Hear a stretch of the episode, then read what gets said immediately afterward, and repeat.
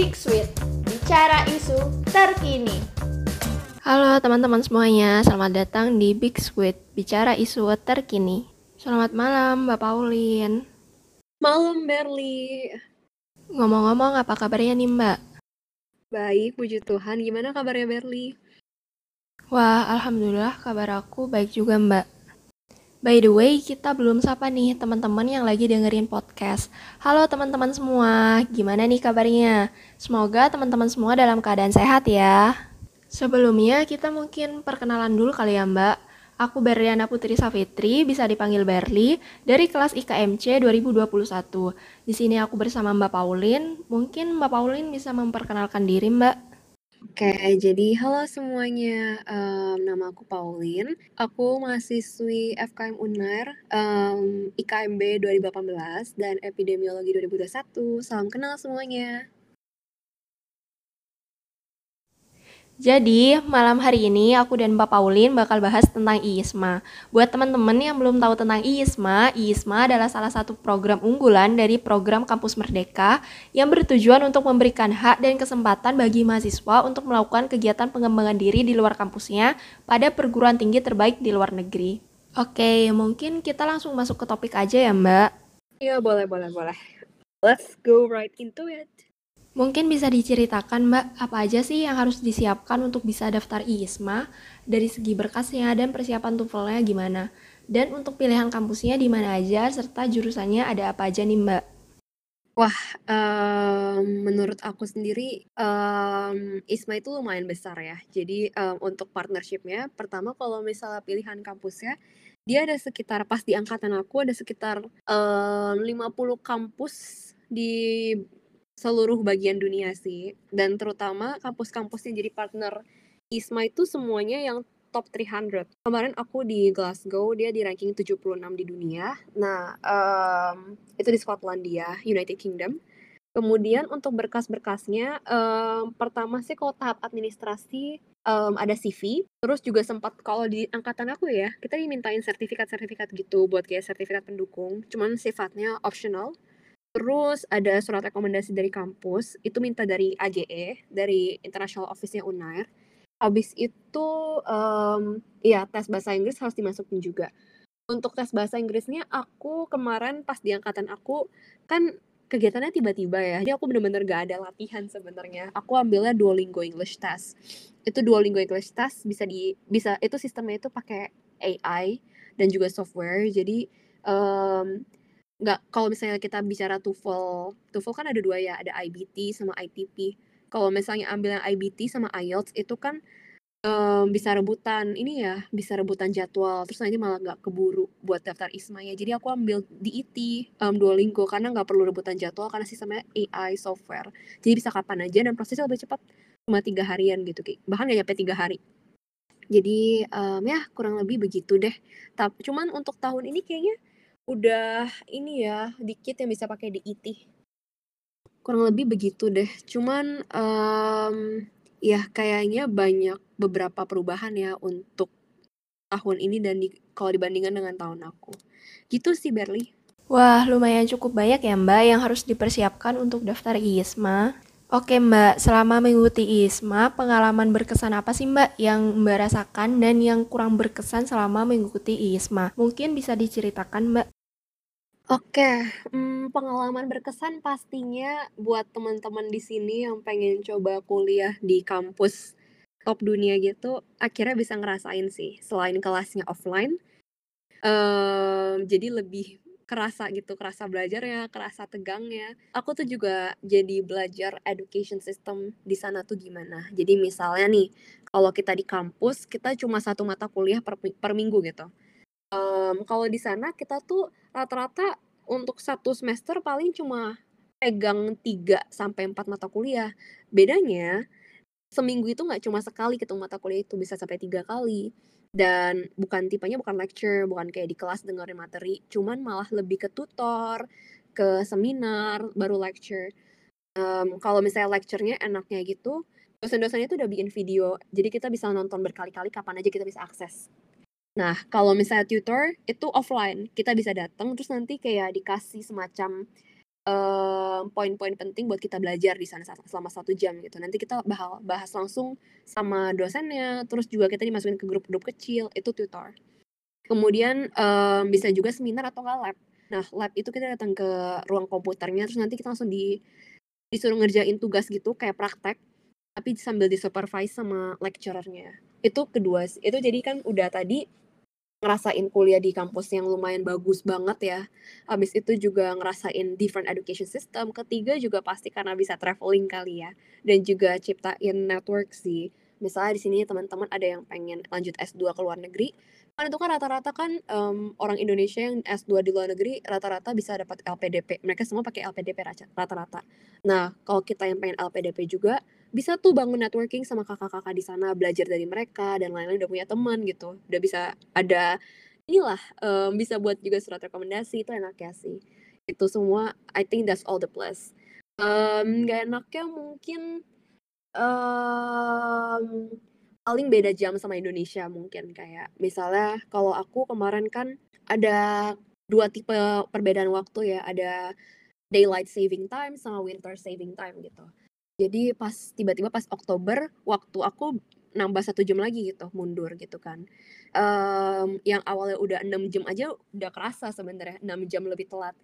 Terus tiba-tiba pindah ke winter eh jadi tujuh jam lebih telat gitu kan. Jadinya um, apalagi aku semester 7 banyak hal yang aku harus persiapin buat semester 8 misalnya kayak persiapan maga, persiapan skripsi, itu tuh kadang-kadang aku tuh nggak bisa nyusul. Dari kampus, dari fakultas, dari FKM gitu jadi akhirnya aku harus bergadang tuh jam 2 sampai jam kadang bisa sampai jam 6 pagi cuma buat ikutin kelas dan lain-lain. Berapa kali sih kayak gitu. Ya sisa-sisanya paling masalah adaptasi dan lain-lain. Tapi um, it was all good sih. Gitu sih Barley Wah, pengalaman yang sangat berharga ya Mbak bisa mengikuti ISMA.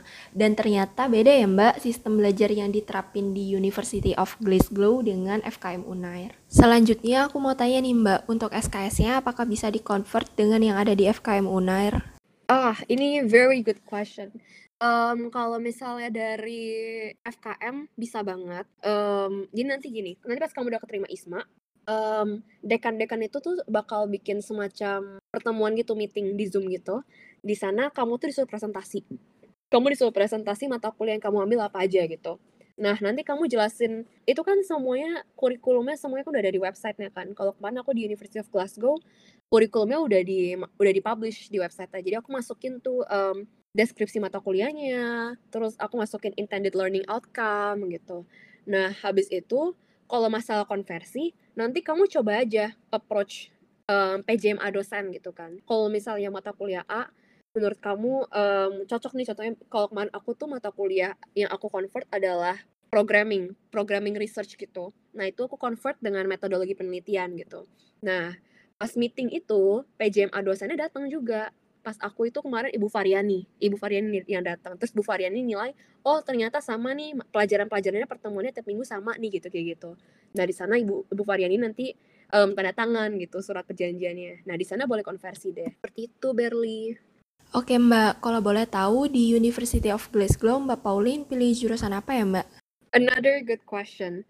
Um, agak suka ini sih apa salah tangkap sebenarnya. Kegiatan ISMA ini tuh ketika kita masuk ke universitas host kita itu masuk ke visiting students. Jadi kita nggak ambil jurusan tapi kita ambil mata kuliah. Nah bedanya visiting students dengan mahasiswa biasa kamu bisa ambil mata kuliah di fakultas mana aja. Perbedaannya kalau misalnya fakultas di sana disebutnya college. Cuman kalau jurusan disebutnya school. Jadi aku ambil ada di social sciences and political terus aku juga ambil di College of Arts. Nah mata kuliahnya ada tiga yang aku ambil dari kedua ini. Aku ambil measuring your social world itu semacam programming research semacam kayak metodologi penelitian. Cuman bedanya kalau misalnya di FK kita pakai SPSS di sana kita pakai R Studio. Itu yang pertama. Yang social politics mata kuliah kedua aku ambil economic and social history 1A itu semacam pelajaran sejarah yang ngebahas perkembangan ekonomi dan um, budaya dan sosial tapi rata-rata di daerah United Kingdom di da daerah Inggris gitu dan terutama Skotlandia lalu Glasgow gitu itu mata kuliah menarik banget kenapa karena di sana kan um, mereka menitik beratkan pas penjajahan di mana mereka jadi penjajahnya I think it was like a really interesting subject karena kan selama ini kita di Indonesia itu kita orang yang dijajahkan. Terus di sana aku belajar buat lihat dari sisi penjajahnya. It was like really interesting. Itu mata kuliah yang paling aku suka. Nah yang terakhir itu di College of Arts. Um, eh enggak, itu nama itu di College of Critical Studies maaf. Terus di School of Arts aku ambil ini Scottish Literature. Aku ambil sastra bahasa Skotlandia it was also interesting and very very hard. Aku baru belajar ternyata sastra itu susah banget. Tapi it was also interesting karena um, aku jadi bisa melihat sih kayak misalnya satu piece of satu apa ya satu buah puisi itu ternyata ada juga pasti mereka itu menilai dari sisi sosial ekonomi pada zaman dibuatnya puisi itu dan lain-lain sebagainya. It was all really interesting. Itu sih mata kuliah aku ambil. Wah, ternyata banyak banget ya Mbak mata kuliah yang bisa dipilih sesuai keinginan kita. Selanjutnya aku mau tanya nih Mbak, dari Mbak Paulin, ada gak sih Mbak tantangan dan kesulitan dalam beradaptasi selama kuliah di luar negeri? Mungkin bisa diceritakan juga Mbak untuk lingkungan pertemanannya itu seperti apa ya Mbak? Kesulitannya, um, jujur kan ini kan mata kuliahnya um, agak lumayan random gitu ya, um, kayak misalnya Economic and Social History 1A dan juga terutama Scottish Literature gitu. Um, tapi yang aku bisa lihat dari ketika aku compare dengan teman-teman sekelas aku gitu kan, um, salah satu kesulitannya adalah ketika aku ngelihat where are they gitu, se maksudnya kayak secara posisi, secara pengetahuan ketika aku di aku compare ke diri aku, aku sangat bertimpang balik sekali gitu.